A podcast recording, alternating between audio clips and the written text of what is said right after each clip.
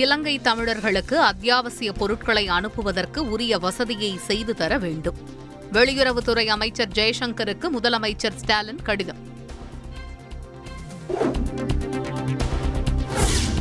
எந்த திட்டத்திற்கு நிதி கேட்டாலும் தருவதற்கு மத்திய அரசு தயாராக இருக்கிறது.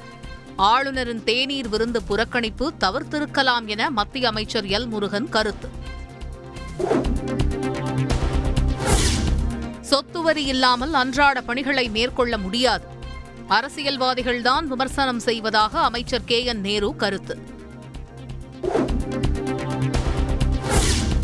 2024 நாடாளுமன்ற தேர்தலில் பாஜகவுக்கு 25 எம்பிக்கள் கிடைப்பது உறுதி என்கிறார் அண்ணாமலை.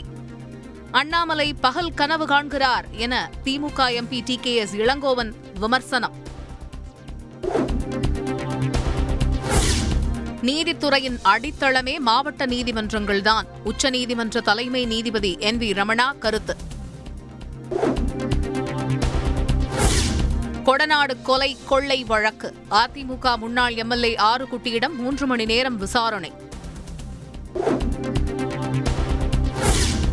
அரசு ஒப்பந்ததாரர் தற்கொலை செய்து கொண்ட விவகாரம் 29 கிராம வளர்ச்சித்துறை அதிகாரிகளை பணியிட மாற்றம் செய்து கர்நாடக அரசு அதிரடி உத்தரவு. மதுரையில் சித்திரை திருவிழா தேரோட்டம் கோலாகலம்.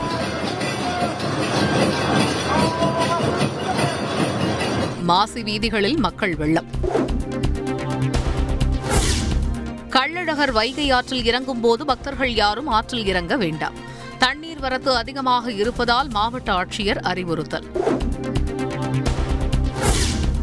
அம்பேத்கரின் சிந்தனைகளை பிரதமர் மோடி செயல்படுத்தி வருகிறார். பிரபல இசையமைப்பாளர் இளையராஜா புகழாரம்.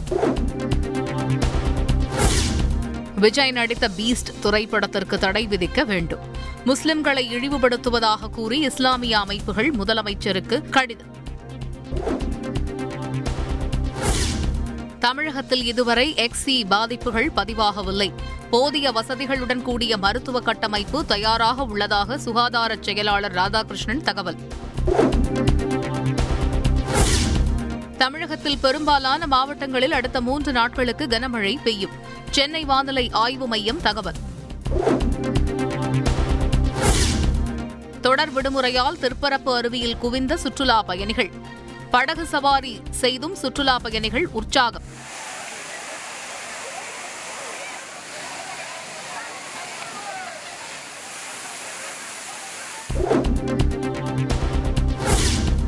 விடுமுறை நாட்களில் பள்ளிகளில் சிறப்பு வகுப்புகள் எடுக்க தடை, பள்ளிக் கல்வித்துறை அதிரடி உத்தரவு. வாடிக்கையாளர்களுக்கு புதிய வசதிகளை அறிமுகம் செய்யும் வாட்ஸ்அப், 2GB வரையிலான கோப்புகளை அனுப்பலாம். அடுத்த 10 ஆண்டுகளில் மருத்துவர்களின் எண்ணிக்கையை அதிகரிக்க மத்திய அரசு முயற்சி. குஜராத் மாநிலத்தில் நடைபெற்ற மருத்துவமனை திறப்பு விழாவில் பிரதமர் மோடி பேச்சு. சென்னை திருமுல்லை வாயிலில் நரிக்குறவர் மக்களுக்கு முதலமைச்சர் ஸ்டாலின் நலத்திட்ட உதவி, உற்சாகமாக செல்ஃபி எடுத்துக்கொண்ட மக்கள். நரிக்குறவர் வீட்டில் தேநீர் அருந்திய முதல்வர் ஸ்டாலின், சிறுமிக்கு உணவு ஊட்டியதோடு முதல்வரும் சாப்பிட்டார். வேலூர் கூட்டு பலாத்கார வழக்கில் 4 பேர் மீது குண்டர் சட்டத்தில் நடவடிக்கை, மாவட்ட ஆட்சியர் உத்தரவு.